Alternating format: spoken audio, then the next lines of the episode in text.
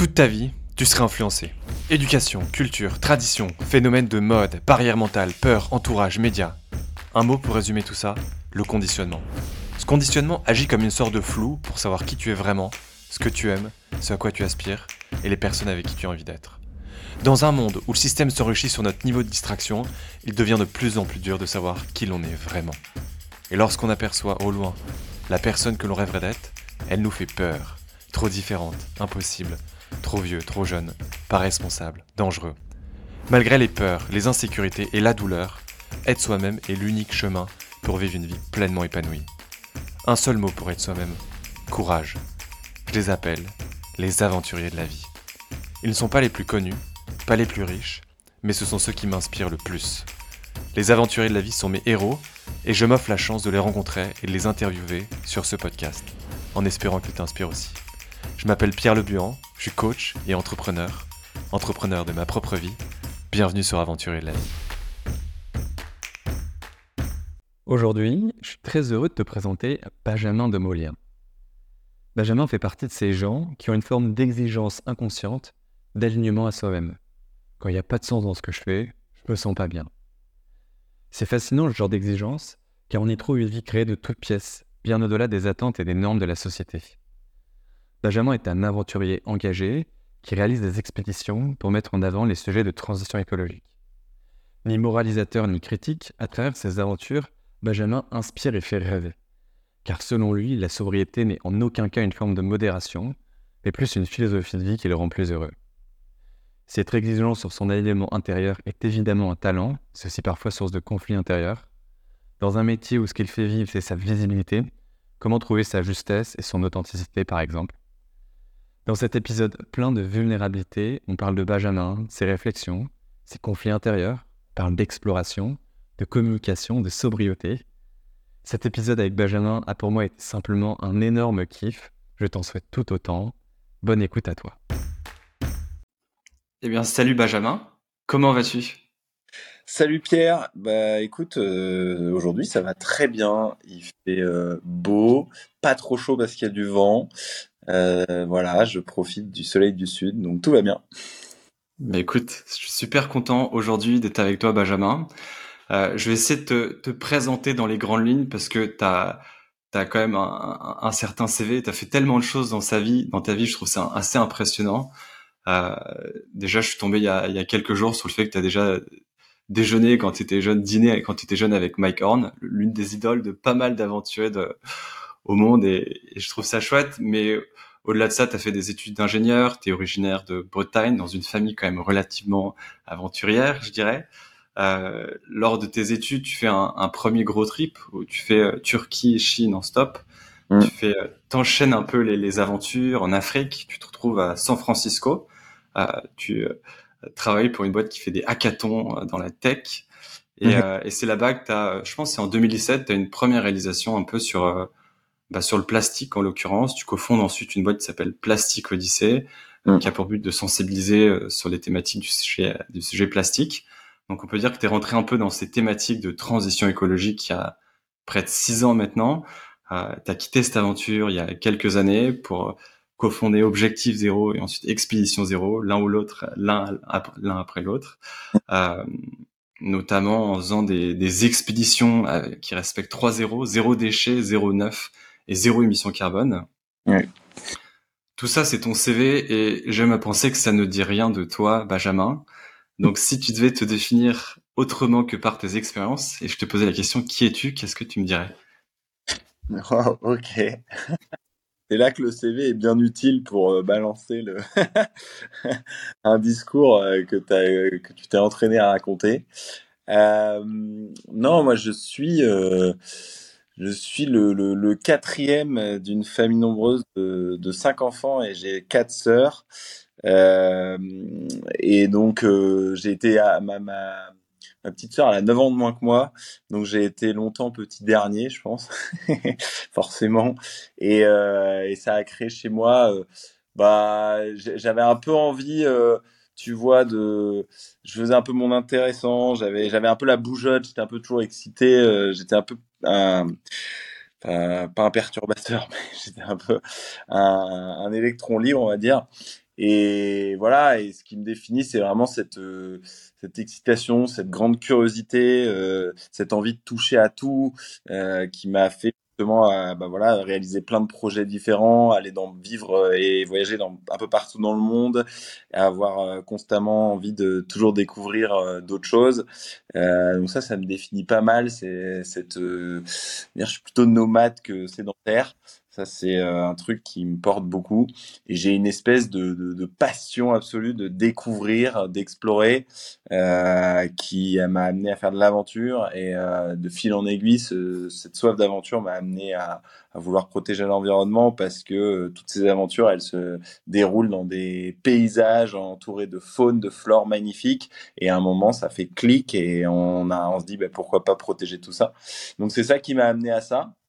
Et, euh, et, cette quête de sens et cette soif d'aventure euh, m'ont permis euh, depuis quelques années de me sentir beaucoup plus aligné euh, mmh. que là, alors qu'avant j'étais, j'ai fait quand même pas mal de je sais pas, de moments un peu déprimants, de, de franchement, on peut le dire, de dépression euh, euh, sur mes choix de carrière, sur le fait de me chercher, sur le fait d'être complètement perdu dans cette société euh, où je comprenais pas trop euh, quelle était ma place. J'ai fait des études d'ingénieur alors que je suis euh, pas du tout bricolo.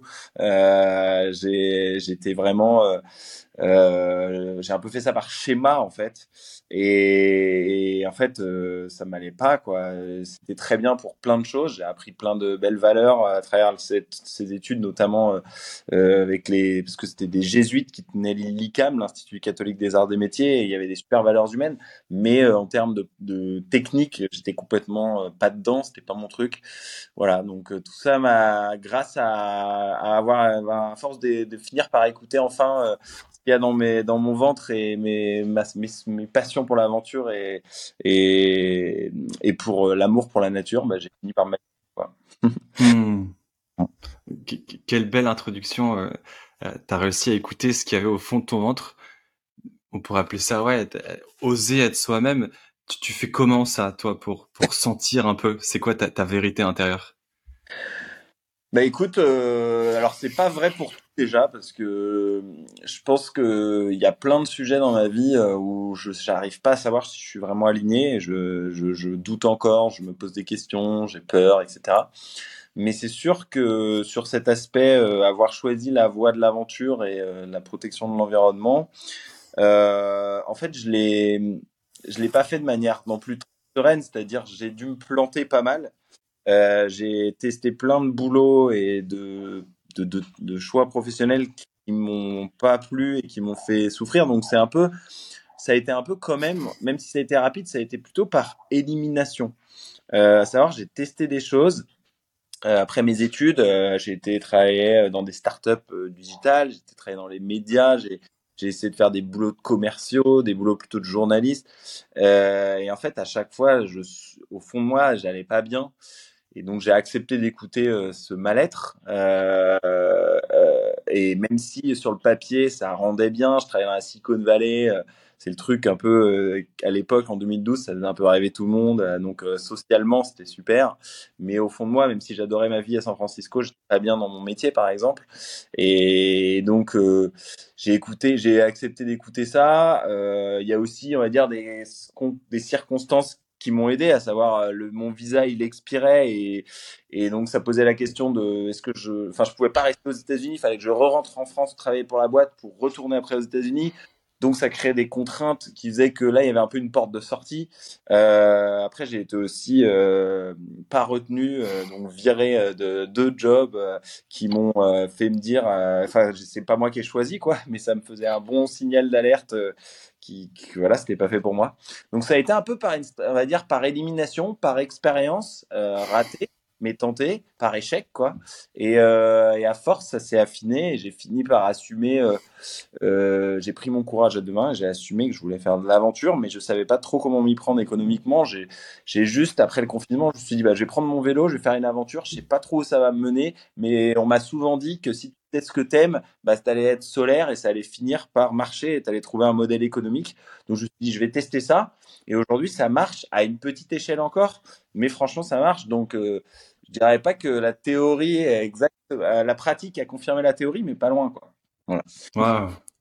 Je trouve ça vachement inspirant, je trouve, l'exigence que tu as et peut-être que tu as eu, même si parfois tu parles de concours de circonstances, pour refuser de te retrouver dans un quotidien dans lequel tu te sens pas bien. Ouais, alors euh, c'est c'est pas simple. Hein. c'est pas simple. Euh, et encore une fois, c'est pas vrai pour tout, euh, mais euh, c'est sûr que là-dessus, euh, bah j'ai réussi quoi. Et ça, c'est franchement, euh, je célèbre tous les cette victoire quoi, parce que parce que je me dis waouh, enfin il y a beaucoup de gens qui qui n'ont pas passé cette étape et encore, tout n'est pas rose. Hein. C'est pas genre du jour au lendemain, t'as accepté et ça marche et t'es trop bien et t'as pas des doutes. Régulièrement, je me remets en cause. Là, en ce moment, j'ai du mal à communiquer, par exemple, alors qu'une grosse partie de mon métier, c'est de communiquer. Euh, donc là, j'ai un peu du mal à me relancer sur ce volet-là parce qu'il est pervers le volet de la communication. Euh, les réseaux sociaux, c'est hyper addictif, c'est c'est la comparaison avec les gens. Et donc je me dis ah il y a ça dans mon projet, c'est pas facile tous les jours. Donc tout n'est pas rose. Mais euh, effectivement, d'avoir réussi à passer le cap, je retournerai jamais en arrière. Je préfère continuer à, à foncer, à cravacher dans cette voie que retourner en arrière. Et je suis fier de l'avoir fait, c'est clair. Je suis hyper fier de ça. Mais pour autant, euh, ça n'a pas été simple. Et euh, sur tous les aspects de ma vie, c'est pas le cas.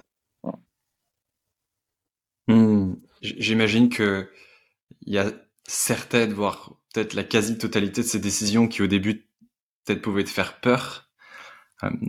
Qu'est-ce que ça t'a appris sur la peur? Bah, la peur, euh, c'est quand même un énorme, ça prend une énorme place dans la vie. euh, franchement, euh, c'est sûrement utile pour plein de choses. Hein. La peur, ça nous, c'est ce qui fait qu'on fait pas des trucs complètement irrationnels qui pourraient nous coûter la vie. c'est aussi, à mon avis, un signal d'alerte interne potentiellement sur des trucs où il te dit il faut pas y aller et c'est une bonne chose mais la peur, elle est partout et elle est, euh, elle est aussi extrêmement paralysante dans certains, quand tu veux aller dans une voie. Et moi, je trouve que c'est vraiment euh, le sujet de la vie. C'est euh, en fait, si tu veux avancer, et tu veux t'épanouir, il faut, il faut jouer avec cette peur. Il faut la maîtriser le, le plus possible. soit l'utiliser quand on pense qu'elle a, elle a raison d'être là, soit l'écouter soit, euh, je dirais pas la combattre, mais en tout cas la surpasser et, en fait ne pas s'arrêter à elle, quoi. Euh, quand on a peur d'aller vers ce qu'on pense au fond de nous être ce qui nous, enfin ce qui nous attire, ce qui nous fait vibrer. Là, la peur, ça devient handicapant, quoi. Et ça, c'est euh, c'est une énorme, ça peut se créer une énorme souffrance. Et ouais, ouais, il faut il faut l'accepter. De ça, c'est sûr, mais il faut aussi apprendre à, l'outrepasser, à la combattre si, si besoin. Mais en tout cas, elle est omniprésente et il faut arrêter de croire qu'on ne peut pas avoir peur. C'est les gens qui n'ont pas peur, c'est du gros bullshit, je pense. C'est de l'arrogance. La peur, elle est, elle est, elle est, elle est super puissante. Quoi. C'est un énorme élément dans la vie euh, euh, qui peut faire beaucoup de mal, mais qui peut être aussi euh, salvateur. Mmh. J'ai la, la croyance que pour moi, la, la peur, très souvent, c'est une illusion. J'ai cette phrase en tête. Euh, si la peur frappe à, ta porte et que tu ouvres, tu verras qu'il n'y a personne. Est-ce que toi, tu as pu observer dans des décisions que tu as prises qui te faisaient peur, un avant ou un après, ou juste après tu dis putain mais en fait ça va? Ou alors est-ce que ou alors est-ce que tu as expérimenté ça différemment? Euh, ouais ouais non complètement. J'ai eu plein de fois des situations où j'ai eu peur et ça allait. Euh, bah, tu vois, typiquement, euh, donc moi, euh, ma fin de Plastique Odyssée, euh, donc trois ans d'association, euh, on s'est associé à quatre mecs euh, et, et on était quatre donc quatre cofondateurs et c'était pas simple de trouver sa place à quatre. Et moi, je marchais un peu sur les plates-bandes de Simon sur sa partie euh, représentant de l'entreprise et sur Alexandre sur sa partie communication. Et tout ça, et alors il y a eu d'autres sujets euh, qui faisaient que le projet ne m'allait pas. Euh, voilà, c'était très centré plastique. Euh, il y avait beaucoup de techniques. Et alors que moi, ce qui m'excitait, c'était vraiment la partie expédition, aventure. Euh, et finalement, c'était, elle venait, elle venait pas trop. Je perdais un peu patience là-dessus. Euh, donc il y a eu pas mal de sujets, mais c'est sûr qu'il y a eu il y a eu euh, une situation qui s'est dégradée entre nous euh, humainement. Et donc ça a fini par la, la, la solution elle a été euh, prise par les autres à savoir j'ai été sorti du projet. Et en fait ça m'a fait extrêmement peur. Là j'ai fait des énormes franchement j'ai grave été au fond du trou mais comme jamais rarement enfin comme rarement dans ma vie ça a été très très dur. J'ai j'ai été suivi etc wow. ouais ouais ouais j'ai euh, maintenant j'en parle, mais c'est la première fois que je c'est une des premières fois que j'en parle parce que ça, a mis beaucoup de temps, ça fait quatre ans maintenant, donc c'est digéré. Et vraiment sur cette période après euh, la rupture avec Plastic Odyssey, j'ai vraiment cru euh, euh que j'allais pas m'en remettre, que, que, perdu le projet de ma vie, que c'était la fin du monde, enfin tu vois. Et en fait, je pense que d'une part, à force en en prenant des grandes respirations, euh, avec le temps. Le temps, c'est pour moi, c'est un, allié incroyable dans la vie quand même. Euh, le temps et la, prise de recul, tu vois, et parce qu'on est tellement pas rationnel dans ces moments d'émotion très puissantes, donc on perd, bah, comme une rupture amoureuse, tu vois. Enfin, c'est un peu la même chose. Je pense qu'on sort, on est complètement euh, Enfin, je sais pas si tu as vécu des ruptures amoureuses, mais c'est euh, c'est extrêmement violent et on perd complètement notre. On du tout objectif euh, euh, et on pense que le monde s'effondre. Et en fait, j'ai vécu ça vraiment comme une rupture amoureuse, tu vois. Et donc j'étais complètement perdu. Et en fait, avec le temps, bah, j'ai repris un peu confiance. Je me suis euh, euh, je me suis donné aussi, je me suis un peu reposé, je suis parti loin. Ça, je pense, ça fait du bien. Je suis parti faire un grand voyage un peu lointain qui m'a fait prendre une prise de recul, qui te détache de l'endroit parce que ça devient très géographique. Mmh. Donc, je me suis éloigné de l'endroit, euh, pas complètement parce que le but c'était pas de fuir, c'était vraiment de prendre du recul. Et, euh, et tout ça, de fil en aiguille, euh, euh, bah, je l'ai surmonté. Et en fait, j'ai eu euh, d'une part une volonté de me dire, bah, c'est peut-être aussi l'occasion de me rappeler avec un peu de recul qu'est-ce qui n'allait pas dans ce projet et qu'est-ce que je veux vraiment, qu'est-ce que je voulais vraiment quand je disais que j'étais malheureux, j'étais pas heureux et, j'étais frustré. Et bah peut-être que c'est l'occasion de tenter vraiment ma chance sur ce qui m'attire, donc plus de l'aventure sportive. Euh, il y avait ça d'une part, donc ça m'a ça m'a un peu créé ça dans mon process de guérison, on va dire. Et euh, et, l'autre chose, c'est euh, c'est pas ce que je voulais dire, mais euh, en gros, voilà, j'avais, je pouvais, enfin j'avais, j'ai un peu pris du recul, j'ai un peu relativisé sur ce qui m'arrivait ça m'a permis de construire ce que je fais aujourd'hui et je suis hyper en fait euh, avec du recul c'est incroyable. C'était euh, aujourd'hui je, je, bénis presque cette euh, cette rupture. Ça m'a fait méga avancer cet échec. Je suis franchement heureusement que je suis parti du projet. Je suis hyper heureux d'avoir fait ce que je fais aujourd'hui. J'ai plus du tout de, de rancœur de regret je pense que quelque chose me drivait un peu au début c'était un peu la vengeance une sorte de vengeance un peu de je veux je veux prouver que tout seul je peux y arriver. Et aujourd'hui, j'ai plus du tout vraiment, et c'est pas du tout du marketing que je dis là, j'ai plus du tout ce sentiment de vengeance.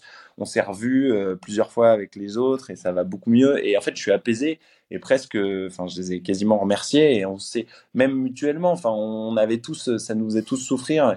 Et en fait, euh, voilà, ça m'a fait grave avancer. Et c'est euh, c'est une super euh, leçon. Euh, je sais que c'est très américain de dire l'échec est utile, mais là vraiment c'est une énorme preuve que l'échec m'a fait avancer et m'a permis d'aller plus loin dans la voie qui m'épanouit. Et euh, heureusement que j'ai vécu ça quoi. Mmh. Tu dis c'est c'est une énorme leçon. C'est quoi du coup la, la leçon Si tu dois retenir une de cette expérience? Bah Enfin, moi, je pense que du coup, dans ces situations très dures, il y a toujours une lumière au bout du tunnel, quoi.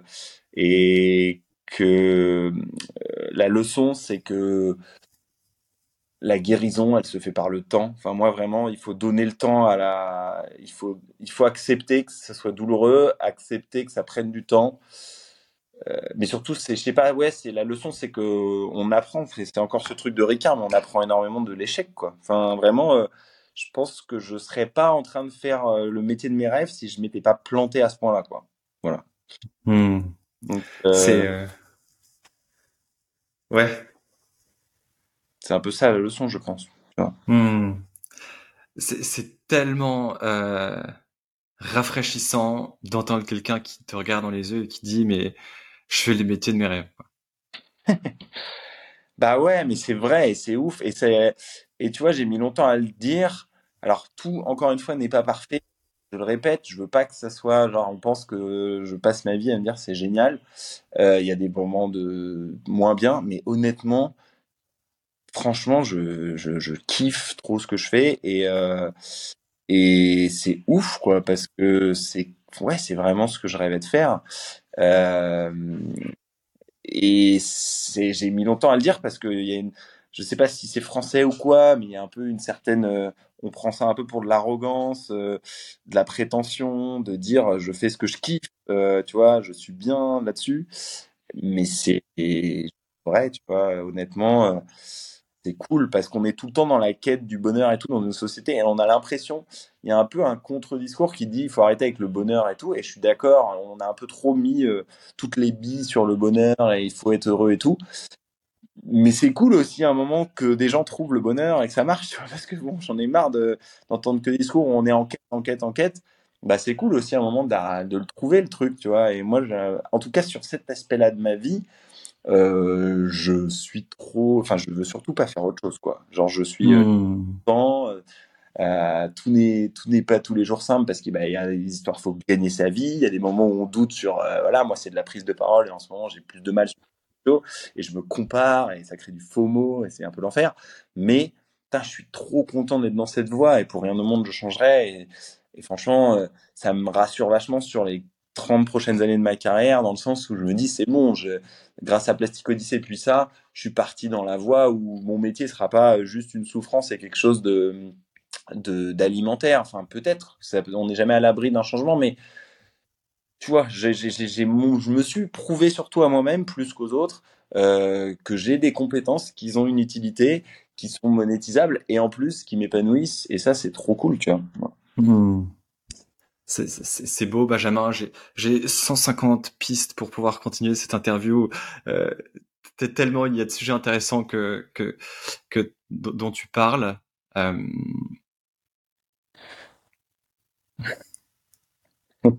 Je, je, je, vais prendre cette phrase moi de, qui, qui, que j'avais un peu en tête de, de Jordan Peterson qui dit euh, l'objectif de la vie c'est pas d'être heureux mais c'est d'avoir du sens mmh. et qu'en cherchant du sens tu deviens heureux tu as des moments où tu es vraiment heureux.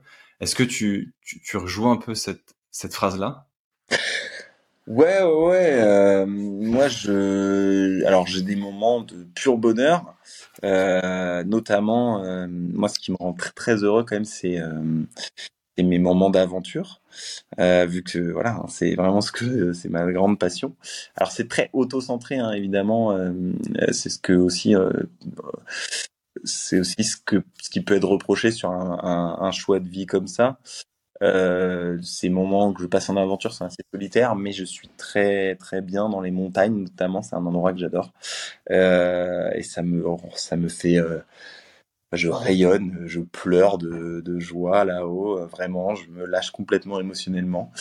Euh, donc oui, j'ai des moments de bonheur, mais effectivement, je pense que c'est euh, ce qui est important, euh, c'est de se sentir aligné. Euh, enfin, moi, quand je travaillais euh, à vendre des logiciels à des boîtes pour faire des hackathons, quand je quand je vendais des espèces de d'interviews sous forme de publi reportage où on vendait de la pub à des entreprises, quand je vendais des solutions de paiement chez Payplug à, des commerçants, tout ça c'était bien utile. Mais en fait, et je comprends qu'il y ait des choses qui fassent vibrer, mais juste moi je disais mais qu'est-ce que je fais là? C'est c'est ça n'a pas de sens pour qui?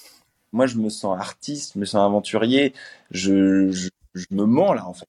Et, et donc, en fait, euh, de donner du sens, c'est hyper apaisant. C'est une espèce de, de, de, thérapie interne en mode euh, c'est bon, quoi. Enfin, là, euh, je me mens plus, quoi. Et en fait, de plus se mentir, c'est tellement apaisant. Enfin, c'est ça libère de ouf, quoi. Ah, ça me fait plaisir que tu dis ça. J'ai parlé dans mon tout premier épisode de podcast que si, si c'est pas l'alignement, c'est un mensonge intérieur. Et euh, ça me fait du bien de l'entendre de, de, ta bouche. Hmm. Tu parles d'un sujet aussi, moi, qui me, auquel je me connecte vachement. Tu parles de communication.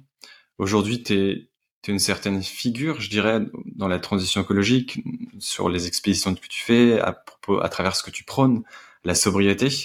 Mm. Tu parles de, en ce moment de cette complexité que tu as à trouver ta, ta position et à te sentir à l'aise à communiquer. Euh, moi, je trouve qu'aujourd'hui, LinkedIn, c'est un réseau social qui me demande énormément d'énergie pour arriver à être moi-même et à me libérer de ce que les autres font et écrivent. Je trouve aussi que LinkedIn, parfois, c'est un réseau, surtout dans le, malheureusement dans le domaine de la transition écologique, où il y a énormément de critiques pour mettre en avant son produit, sa boîte, tout ce que l'on fait. Ce qui fait que moi, j'ai pu poster depuis trois mois alors que je suis dans un métier aussi où, on, attend que je publie parce que t'as des boîtes qui font la moitié de leur chiffre d'affaires avec ce réseau social, ce réseau social, réseau social là. Est-ce que tu peux m'en dire un peu plus sur cette période que tu traverses et comment comment tu la gères? Bah ouais, ouais, c'est une période compliquée par rapport à ça. Euh, et je, ce que tu dis résonne totalement. Euh, c'est un peu ce que j'ai euh, comme problème. C'est donc moi je postais plus il y a un an et demi, j'ai posté et en fait je pense qu'on était beaucoup moins aussi à poster sur ce réseau social là. Et mes posts marchaient très très bien, mais j'en faisais pas tant que ça, tu vois. Euh, mais il marchait bien. Je pense que j'étais assez. Il y avait cette espèce de d'innocence de, tu vois, euh, quand tu te lances dans quelque chose, euh, un peu la chance du débutant, on va dire, tu vois. Et je, je, je me sentais assez libéré. Je me rendais pas trop compte que je touchais des gens et qu'ils me suivaient, machin, etc. Donc j'étais assez libre. Et en fait, au fur et à mesure, ça s'est crispé. Euh, une des premières choses, c'est effectivement que tout d'un coup, euh, en, un an et demi, franchement, ce réseau, social-là, il s'est transformé. Tout le monde s'est mis à vouloir euh, communiquer. Euh, et en fait, derrière ça, moi, je ressens beaucoup de d'ego. Euh, c'est que on n'arrive plus trop à savoir si les gens communiquent euh, vraiment pour défendre la cause ou pour se faire connaître. Euh, après, peut-être signer des conférences. Tu vois, mais moi, je me suis posé la question, je le fais pourquoi en fait? Pour faire signer des conférences ou juste parce que j'ai envie, j'ai des opinions que j'ai envie de partager, etc. Mais je ressens que tout le monde un peu est en train de poster pour euh, faire booster son business. Enfin, c'est du marketing, c'est du gros hacking là, comme ils disent. Et euh, et en fait, ça devient, même dans l'écologie, avec soi-disant une cause pure et, et, tu vois, désintéressée, humaniste, euh, moi, je vois de plus en plus de, de gens très intéressés, tu vois, euh, et qui ont des cadences robotiques de poste. Euh, et, et, en fait, peut-être c'est bien pour eux, tu vois, c'est bien pour leur business, etc. Mais, euh, mais je trouve qu'il y a un truc un peu malsain. Je me demande si c'est pas finalement le grand gagnant, c'est pas LinkedIn et les, les GAFAM, tu vois, qui, qui, qui, nous rendent complètement, encore une fois, addicts. Euh, et l'addiction, c'est jamais sain, tu vois, genre, euh, même quand on poste plein de fois sur les réseaux sociaux, on dit qu'on est des oufs, qu'on regarde pas les autres. En vérité, je connais pas un influenceur, une influenceuse, même dans le climat, qui est pas en fond de lui un peu addict à ses réseaux sociaux, à sa notoriété, à, voir ce que les autres font, à se comparer. Enfin, c'est extrêmement pervers ce truc. Puis il y a de la dopamine dans tous les sens. Donc tout ça a commencé à prendre une, une, ampleur folle dans ma tête et à me paralyser un peu, tu vois, à me paralyser, à me faire me sentir mal et à me comparer vachement, à me dire mais j'arrive pas à produire autant que les autres euh, je sais plus quoi dire et j'ai puis tu vois je déprimais si je faisais pas euh, le standard de like euh, d'habitude. Euh, je je sais plus trop de quoi parler parce qu'en fait euh, il faut poster mais je sais j'ai plus d'idées. Enfin je trouve que sur LinkedIn en plus faut poster de manière qualitative faut creuser les sujets et donc j'ai paniqué. Et donc là aujourd'hui, je, je, je, mais même sur Instagram, c'est pareil. Euh, sur un peu tous les réseaux, j'ai du mal euh, à poster parce que je suis un peu paralysé par euh, cette espèce de course à la notoriété sur les réseaux sociaux, à, à la course à, et puis aussi l'algorithme qui nous impose. Tu vois, maintenant l'algorithme nous force à faire plus de vidéos, notamment sur Instagram. Il nous force à poster plus régulièrement. Euh, il y a des gens qui s'amusent à sortir des classements des influenceurs sur Instagram, sur, sur LinkedIn, les top voice en fait, ça crée de la concurrence, c'est hyper malsain euh, tout ce qui se passe, mais on se fait tous un peu embarquer là-dedans. Et, euh, et, donc moi, je suis un peu paralysé et ça me déprime pas mal parce que euh, parce que en même temps, sans ça, je bah, je perds, en, on va dire, en notoriété. Je signe moins de conférences, je suis moins à la page, je fais moins partie des, gens, tu vois. Et c'est hyper malsain, mais je le dis, je l'avoue, tu vois. Ça crée ça chez moi.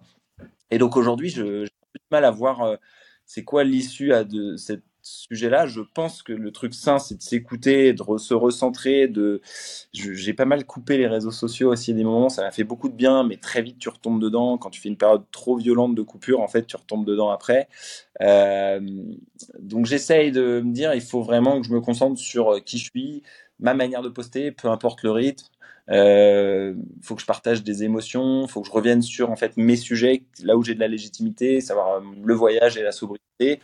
Et, euh, et, voilà, mais en fait, je ça et dans les faits, pour l'instant, j'y arrive pas trop. Donc, on va voir comment ça évolue. Écoute, j'ai pas trop la réponse, mais tu vois, c'est c'est pervers ces trucs, c'est l'enfer, quoi. Mmh. je, te... je, je, je, me connecte tellement à toi et cette question, elle est pas anodine de mon côté. C'est que j'ai pas aujourd'hui non plus la la, solution et, mon intégrité d'homme, elle est tellement importante et faire des choses dont je suis vraiment fier et qui soient vraiment connectées à moi, c'est hyper important. Parfois, je me suis vu à poster, à faire trois posts en une semaine et à me retrouver le dimanche en disant qu'est-ce que tu fais quoi? Hmm. Est-ce que est-ce que c'est vraiment ce que tu au fond des tripes que tu es en train de partager ou tu essaies de choper, euh, tu essaies de rentrer dans un moule, une certaine tendance qui est très liée au business et et j'ai malheureusement pas la réponse à ça. Et, moi, je souffre énormément en fait du regard des autres parce que si j'ai peur, du coup, à travers le fait que je poste, d'être perçu comme un gars euh, qui en fait fait un peu comme les autres, mais et, malheureusement, il y a une, une, once de jugement quand je dis un peu comme les autres, alors que c'est pas du tout représentatif de peut-être l'intention de certaines personnes. Mais c'est vrai que j'ai pas la réponse à ça non plus, et c'est mmh. c'est assez, euh, enfin, ça, ça, me prend beaucoup d'énergie mentale aujourd'hui en tout cas. Euh... Ah ouais, c'est moi aussi. Donc on est dans le même bateau. Mais euh... ouais, non, j'ai pas. Euh... Là, là, à l'heure actuelle, j'ai pas craqué le truc. Je pense qu'après, encore une fois, je reviens au temps. Ce que je me dis quand même de temps, en temps, là, ces derniers, ces temps, ça fait beaucoup de fois le mot temps. c'est euh, que j'espère que c'est un peu cyclique, que le temps va faire les choses, que je vais me détacher de ça, que je vais rentrer dans une autre phase, je sais pas après l'été, je sais pas, je me donne même pas de temporalité parce que sinon ça met la pression. Mais euh, mais tu vois, et là là c'est une phase en fait quand je prends du recul, c'est pas si ça fait que depuis début mai que j'ai un peu ce blocage. donc ouais, ça fait même pas, ça fait un mois et demi, deux mois, tu vois, que j'ai vraiment un blocage. Euh, peut-être que ça va passer. C'est qu'il y a aussi d'autres sujets dans ma vie, que, tu vois, qui, font que j'ai plus de mal à me focus là-dessus. Que, enfin bref, il y a des, voilà, le temps va, un peu aligner les choses, mais mais mais il y a aussi une sorte de maturité face aux réseaux sociaux. Je pense que, en fait, euh, moi, je vois pas mal de gens qui buzzent et qui marchent bien sur les réseaux, qui montent très fort, et après ça ça ça descend un peu, puis après ça monte, et j'ai l'impression que c'est un peu ça, c'est tu vois, ces courbes où ça monte très fort, et après ça monte beaucoup plus lentement, mais de manière hmm. saine, tu vois, beaucoup plus saine, et, et je pense que là je suis un peu dans cette espèce de creux, et peut-être qu'après ça va être plus sain, je sais pas, tu vois, mais c'est un peu comme ça que je vois les choses. Hmm. Euh, est-ce que du coup, tu, tu, te mets une pression additionnelle, par exemple, au niveau business, parce que j'imagine qu'aujourd'hui, les réseaux sociaux, et tu parles de communication, c'est un de tes piliers pour... Euh, pour trouver des nouveaux clients, entre guillemets, quand on est aventurier, donc t'es ta propre brand, entre guillemets. Est-ce que bah ouais, ça... ouais. Ah oui, ça met une pression business, c'est sûr. Après, là, ce qui est bien, c'est que ça a plutôt bien marché euh, jusqu'à là, on va dire. Euh... J'ai eu encore des confs jusqu'à 11 juillet. Ça a super bien marché là, ces six premiers mois. Euh, ce qui fait que moi, tu vois, je suis auto-entrepreneur, euh, j'ai pas, je cherche pas. Euh, c'est aussi ça qui est cool. Euh, ce qui me plaît avec l'auto-entrepreneuriat, c'est qu'il y a un peu un plafond, tu sais, que tu peux soi-disant dépasser une année sur deux, je sais pas quoi, mais en gros, il y a quand même un plafond. et en fait, c'est un plafond que je trouve pas mal parce que ça me donne un objectif. J'aime bien cette idée, c'est une croissance un peu capée, tu vois. et en fait bah moi ça me va. Si j'atteins ce plafond euh, de pas trop me prendre la tête c'est déjà super bien de l'atteindre tu vois. Et de, de, de, voilà ça me donne un peu un cadre. Donc je me dis bah écoute si j'atteins ce plafond et voilà là cette année ça va plutôt bien euh, bah ça me laisse je vais un peu me lâcher la grappe sur euh, gagner de l'argent jusqu'à la fin de l'année. Alors que l'année dernière j'étais en panique jusqu'à 31 décembre tu vois. Euh, mmh. laisser un peu de la marge et par contre, ce qui me stresse, c'est qu'il faut que ça remarche l'année prochaine, tu vois. Il faut que ça reprenne, euh, voilà. Faut pas que ça s'effondre euh, et puis euh, que ça marche plus du tout. Donc, pour l'instant, je, je stresse pas trop par rapport à ça. Je prends assez du recul. Euh, et je pense que c'est la bonne. En vrai, je pense qu'il faut que je maintienne cet état d'esprit parce que c'est la bonne solution. Euh, c'est assez malsain d'être trop obsédé par ça. Je pense que là, ce qui est vraiment sain, c'est que je le prenne un peu du recul, que je me remette à faire les choses qui me font vraiment vibrer, euh, à savoir des aventures, euh, euh, des trucs qui me ressemblent. et, et, advienne que pourra quoi. Espérons que ça marche, mais il faut pas que je me mette non plus trop la pression en me disant faut que je fasse ça pour que ça fasse recréer du business.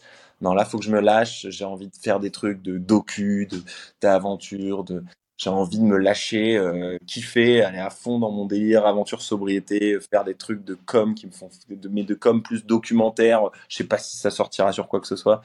Tu vas me lâcher et on verra bien ce que ça donne, tu vois. Mais faut, faut déjà réussir à se lâcher. C'est pas simple, hein, parce que t'es. c'est pour ça que j'ai hâte quand même à mon expé de cet été euh, qui va me permettre de re-rentrer dans cette phase, je pense, euh, de facto. Mm. De ton expé de cet été, tu, tu peux m'en dire un peu plus? Ouais, ouais, carrément. Euh, donc en gros, moi, depuis 4 ans, ah, c'est mon quatrième été. Et chaque été, je fais une grande marche euh, parce que ça, c'est vraiment le sport. Euh, pour moi, la marche, c'est pas un sport, c'est une thérapie, tu vois. Hmm. euh, et donc, ma thérapie annuelle, c'est d'aller marcher longtemps dans les montagnes, seul, euh, sous ma tente, d'un point à l'autre, traverser un massif, par exemple. Et donc, j'avais fait bah, la traversée des Alpes françaises du lac Léman à Menton la première année. Après, j'avais fait la traversée des Dolomites en Italie. L'été dernier, j'ai fait la traversée des Pyrénées, de l'océan à la mer. Et ça, c'était vraiment, c'est de sûrement ma plus belle expédition zéro à date. Et, euh, et, cet été, je me lance dans la suite de la traversée de l'arc alpin. C'est-à-dire, j'avais fait Léman-Menton. Et là, je repars de la frontière, donc pas loin du Léman, euh, mm France franco-suisse. Et je vais traverser la Suisse par le chemin des cols alpins et la Via Alpina euh, jusqu'au Liechtenstein, euh, ou peut-être un peu plus loin jusqu'au Tyrol autrichien, on verra. Et, voilà, ça va me prendre, je pense, au moins trois semaines. Et j'ai extrêmement hâte euh, parce que ce pays, même si ça va être technique pour les bivouacs, vu qu'ils sont très à cheval sur les règles en Suisse que c'est compliqué et que tout est un peu cher dans ce pays, euh, j'ai quand même extrêmement hâte parce que c'est un pays qui est un peu sous-coté en vrai en, en, termes de destination de vacances et qui a, euh, ils sont très attachés à préserver leur vallée. Et donc, il y a, moi, ce que j'entends beaucoup, c'est qu'il y a beaucoup plus de vallées sauvages en Suisse qu'ailleurs, quoi, dans les, dans les, dans les Alpes. Et donc voilà, j'ai extrêmement hâte d'être là-bas, euh, entouré de tous ces 4000 dans le Valais, dans toutes ces régions. Et je vais essayer de le faire en rando rapide parce que j'aime bien quand même le défi sportif. Euh, mmh. j'aime la contemplation, j'aime marcher 12 heures par jour et, et faire une trentaine de bornes, euh, être euh, dans l'effort, ça, ça me plaît, aller, aller me rajouter un sommet à droite à gauche. j'ai envie que ce soit un peu challengeant, mais je veux pas non plus battre des records et faire voilà. Mais ce sera voilà, ce sera c'est ça mon projet quoi. Mmh. Mmh. Wow, on va suivre ça avec avec impatience tu partages un peu tout ça sur les réseaux sociaux ou tu, dans ce, quand c'est comme ça, tu te mets un peu en mode focus et euh, tu partages pas grand chose Non, non. Alors justement, euh, moi je me garde chaque année des vacances. C'était en avril où je coupe complètement et c'est des vacances euh, privées, perso, enfin avec ma copine. mais non, non, ça, ça fait partie de mon métier et je partage et je prends beaucoup de plaisir. Au début, j'étais un peu en, euh, c'était pas simple tu vois au début de partager euh, parce que bah tu as aussi des moments où tu as envie d'être dans ta bulle et tout. Mais en fait je prends maintenant j'ai accepté et je, surtout je prends beaucoup de plaisir parce que je le les gens me disent en tout cas qu'ils le vivent vraiment mes aventures ils les vivent vraiment comme euh, un épisode d'une émission tu vois et qu'ils suivent et qu'ils aiment bien suivre. Et moi j'aime bien partager avec eux et avoir cette connexion tout le long de l'aventure. Je vois que c'est pas du tout comme le reste de l'année. Euh, euh, les gens on échange, euh, ils ont envie de connaître les péripéties, etc. Et moi, je suis hyper content de montrer ça. Puis j'ai envie de montrer aux gens bah, qu'on peut faire des trop beaux voyages de manière beaucoup plus sobre. Donc c'est non, à ce moment-là, je communique, je fais des vidéos, des photos. Euh, et j'ai hâte de communiquer aussi en fait. C'est ça qui est cool, c'est que ça m'excite pas mal aussi de communiquer pendant cette expé parce que en fait c'est pour ça que je pars seul J'aime bien partir seul. Je pars pas toujours seul, mais j'aime bien parce que je me lâche complètement.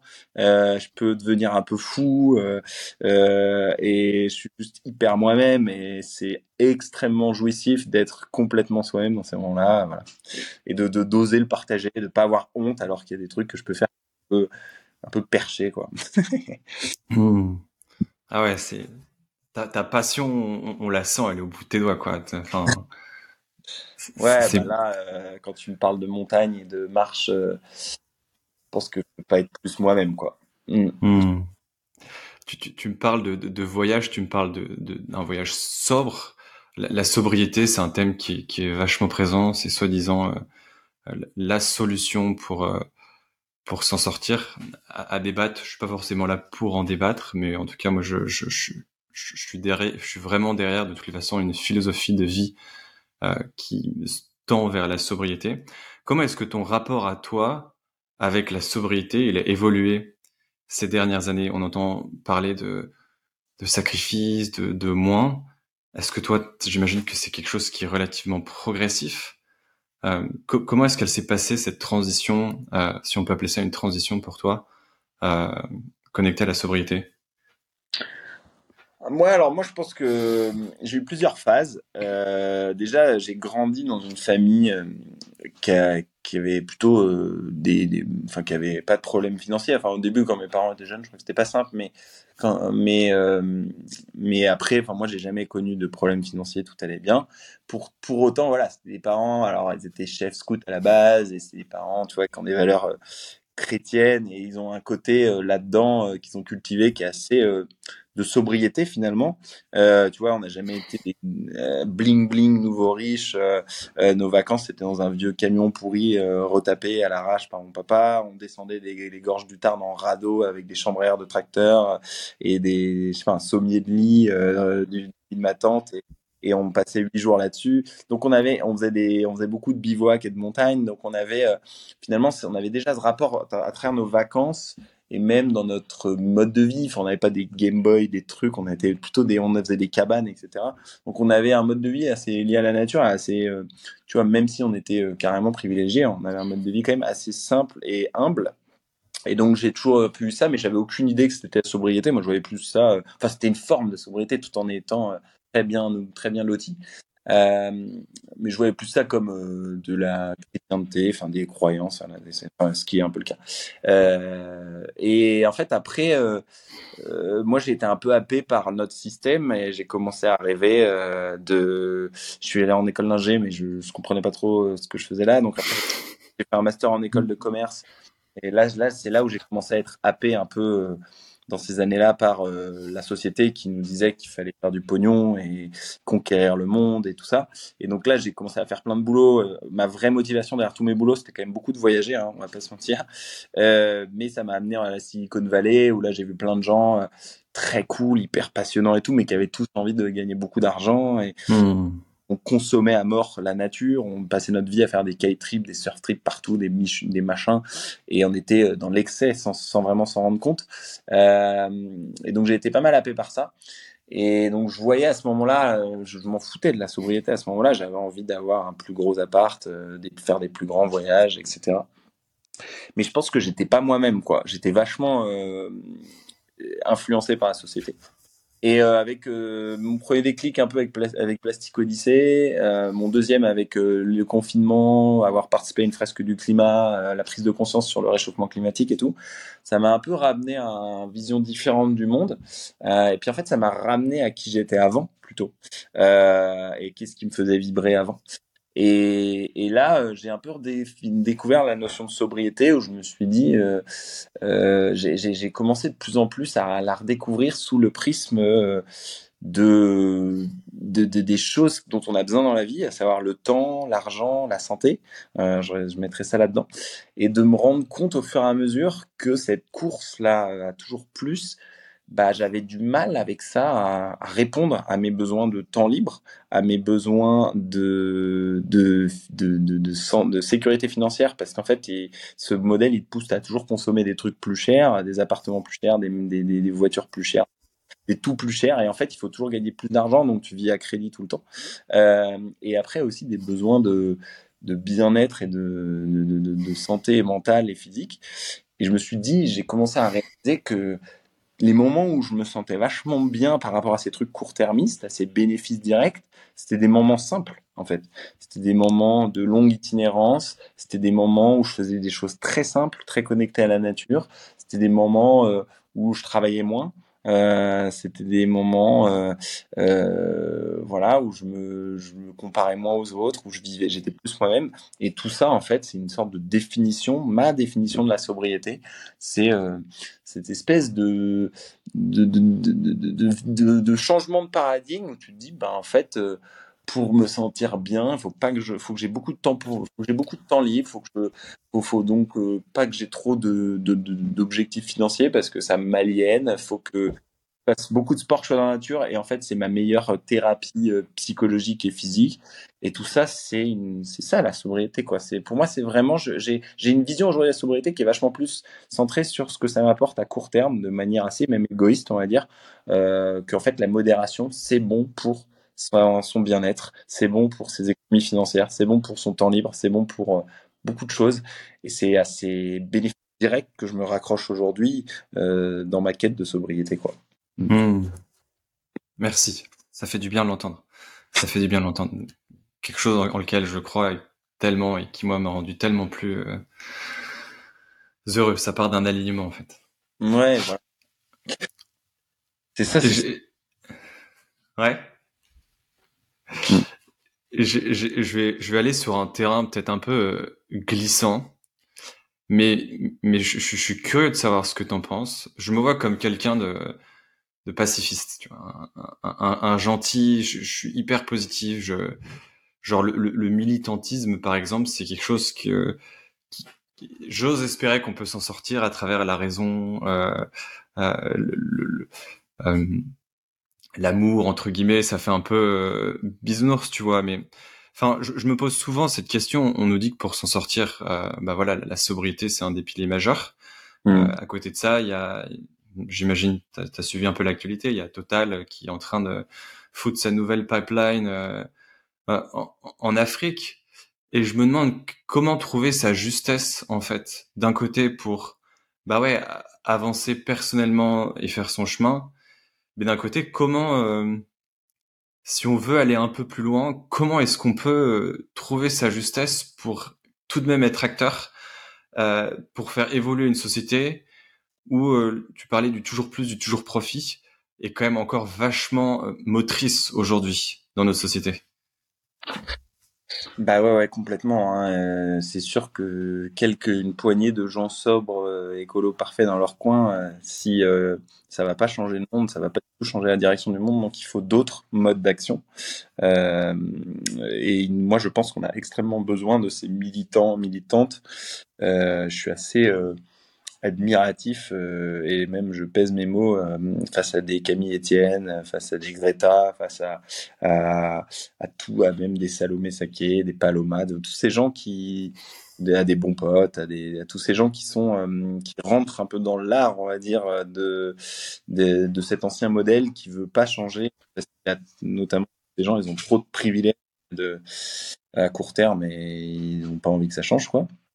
Euh, donc moi, je suis hyper. Euh, je pense qu'on a absolument besoin euh, de militantisme, de désobéissance civile, de de lutte pour faire avancer cette cause.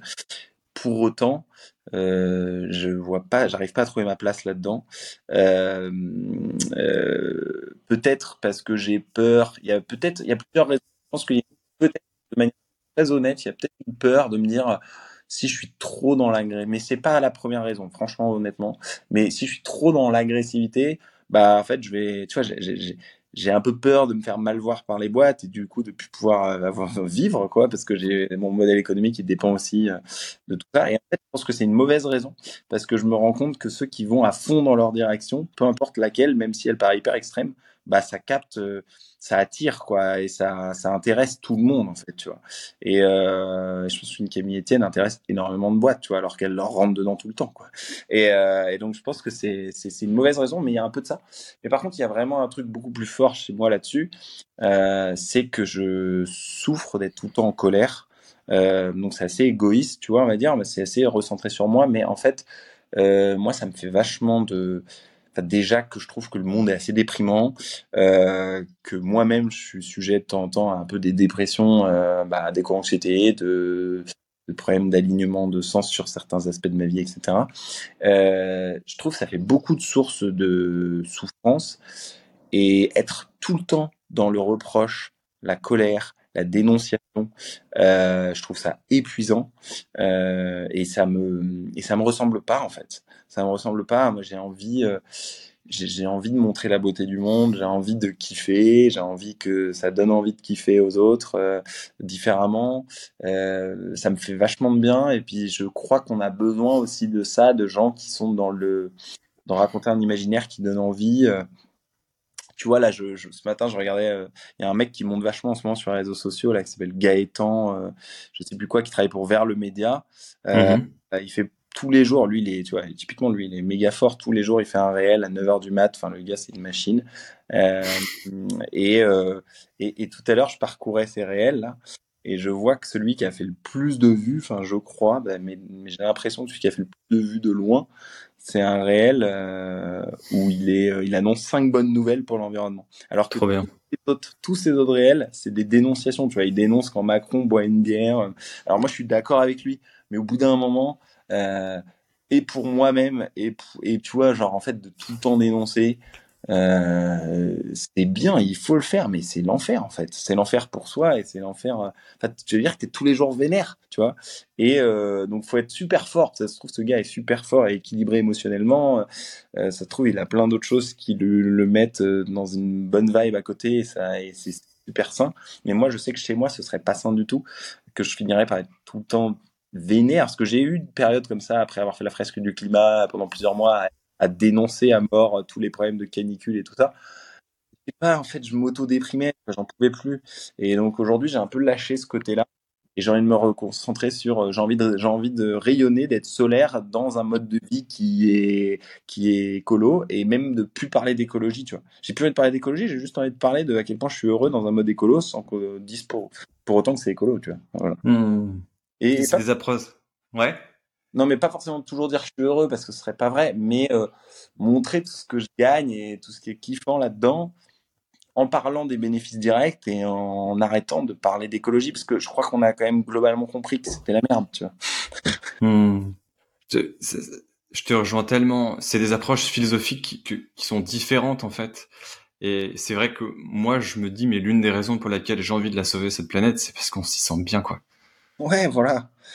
On s'y sent bien et j'ai pas envie de mal m'y sentir pendant 40 ans à cause de connards. Ouais. Euh, euh, en fait, euh, j'ai un passage sur cette terre, j'ai déjà 35 ans.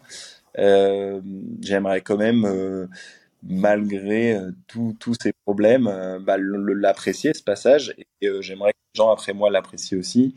Donc voilà, je me sens bien. Moi, quand je suis dans la montagne, je me sens trop bien, en mer aussi. Et, et c'est ça que j'ai envie de partager, que, qu'il y a encore plein de belles choses à vivre euh, et qu'on peut le vivre de manière en fait que la simplicité nous apporte ça quoi.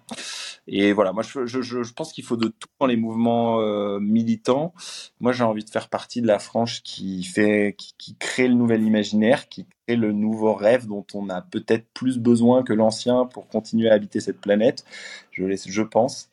Euh, ça me fait du bien de manière très individuelle d'être euh, sur cette créneau-là euh, et, je pense que c'est aussi d'utilité publique. Hmm. J'aime bien, tu me parles de ces deux paramètres de, la souffrance. Je, posais comme question à Noël à, ma famille, mais en fait, comment on fait pour s'en sortir? Qu'est-ce qui fait que les gens changent? Et, mon père, avec sagesse, répond, mais il y a deux grands paramètres du changement, il y a le, rêve et la souffrance. Et j'entends bien euh, le, choix que tu fais, auquel je me connecte euh, pleinement. Je pense que c'est une très belle. Il a parfaitement résumé ce que j'essaye de dire en, depuis 20 minutes en parlant. Ah, il a bien mieux résumé que moi. Je suis hyper d'accord avec cette phrase euh, qu'il y a le rêve et la souffrance, euh, qu'il y, a il y a les besoins des deux, et, que moi j'ai envie de choisir le camp du rêve parce que, parce que l'autre il est trop dur. quoi. Hmm. J'ai une, dernière question pour toi, Benjamin. Euh, si la prochaine chose que tu allais entreprendre ou le prochain projet que tu allais lancer, tu étais sûr que ça allait être un succès, qu'est-ce que qu'est-ce que tu ferais? Euh, euh, Bon, moi, j'aimerais beaucoup. mon rêve, un de mes grands rêves, c'est quand même de faire un film. j'aimerais beaucoup faire un film. en fait, de paquer ce truc, de faire le film qui te donne envie à la fin de changer de vie, tu vois, d'avancer. Ça paraît utopique, hein, mais je suis dans. De toute façon, il faut vivre avec des utopies. Faut Grave. J'aime beaucoup cette phrase euh, qui dit euh, ils ne savaient pas que c'était euh, impossible, alors ils l'ont fait. ils l'ont fait. j'adore celle-là, je la, c'est vraiment ma préférée. Et d'ailleurs, c'est de Simon, mon ancien associé de Plastic Odyssey, que la première fois que je l'ai entendu. il m'a apporté ça aussi. Euh, et, euh, et, donc moi, moi, mon rêve, ce serait de sortir un film, euh,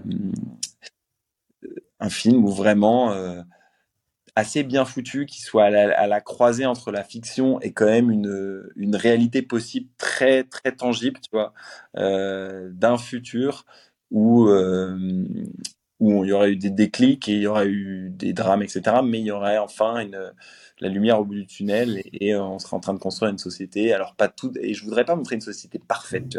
Je vais montrer une société euh, qui, qui, fonctionne pas parfaitement, mais qui fonctionne et qui respecte les limites planétaires, qui, a sa place dans le fameux donut de Kate Treworth, tu vois, euh, avec des, des erreurs et tout et de l'imparfait forcément, parce qu'il faudrait que ce soit réaliste mais euh, vraiment un truc où les gens se disent waouh en fait euh, vas-y euh, et pourquoi pas et pourquoi pas suivre ce schéma puisque c'est une possibilité qui s'offre à nous et ça peut le faire et, ça donne trop envie quoi. Voilà. Hmm. un film comme ça ce sera un peu mon kiff et, je pense que ça passerait aussi à travers à travers ça il y a une quête un grand voyage itinérant qui m'amènerait à ça. Je sais pas comment je connecterai tout ça mais espèce de, de, moi j'adore le voyage itinérant parce que le voyage itinérant c'est pas qu'une itinérance physique c'est une itinérance mentale psychologique.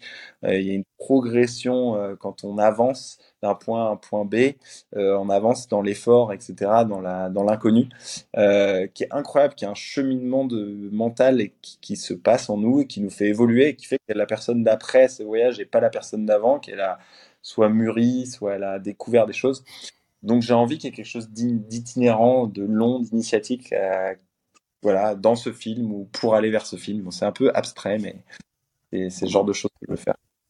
Trop bien.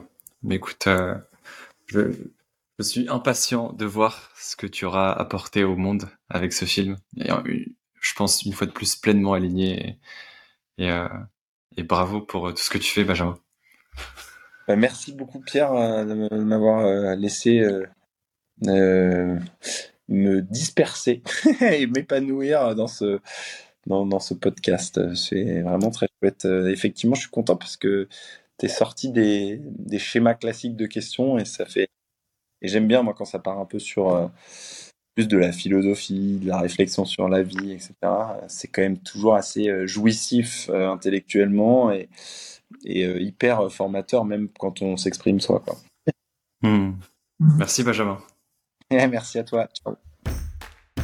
Si l'épisode t'a plu, et même si le podcast en général te plaît, n'hésite pas à lui mettre 5 étoiles sur la plateforme sur laquelle tu l'écoutes, ça m'aide vraiment.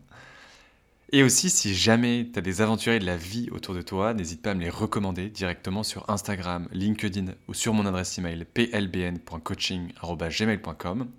Et enfin, dernière chose, je suis aussi coach. J'accompagne des entrepreneurs, des indépendants qui veulent travailler sur leurs projets, leur capacité à prendre des décisions ou l'aspect psychologique de leur métier, n'hésite pas à aller faire un tour sur mon site internet pierrelebuan.com.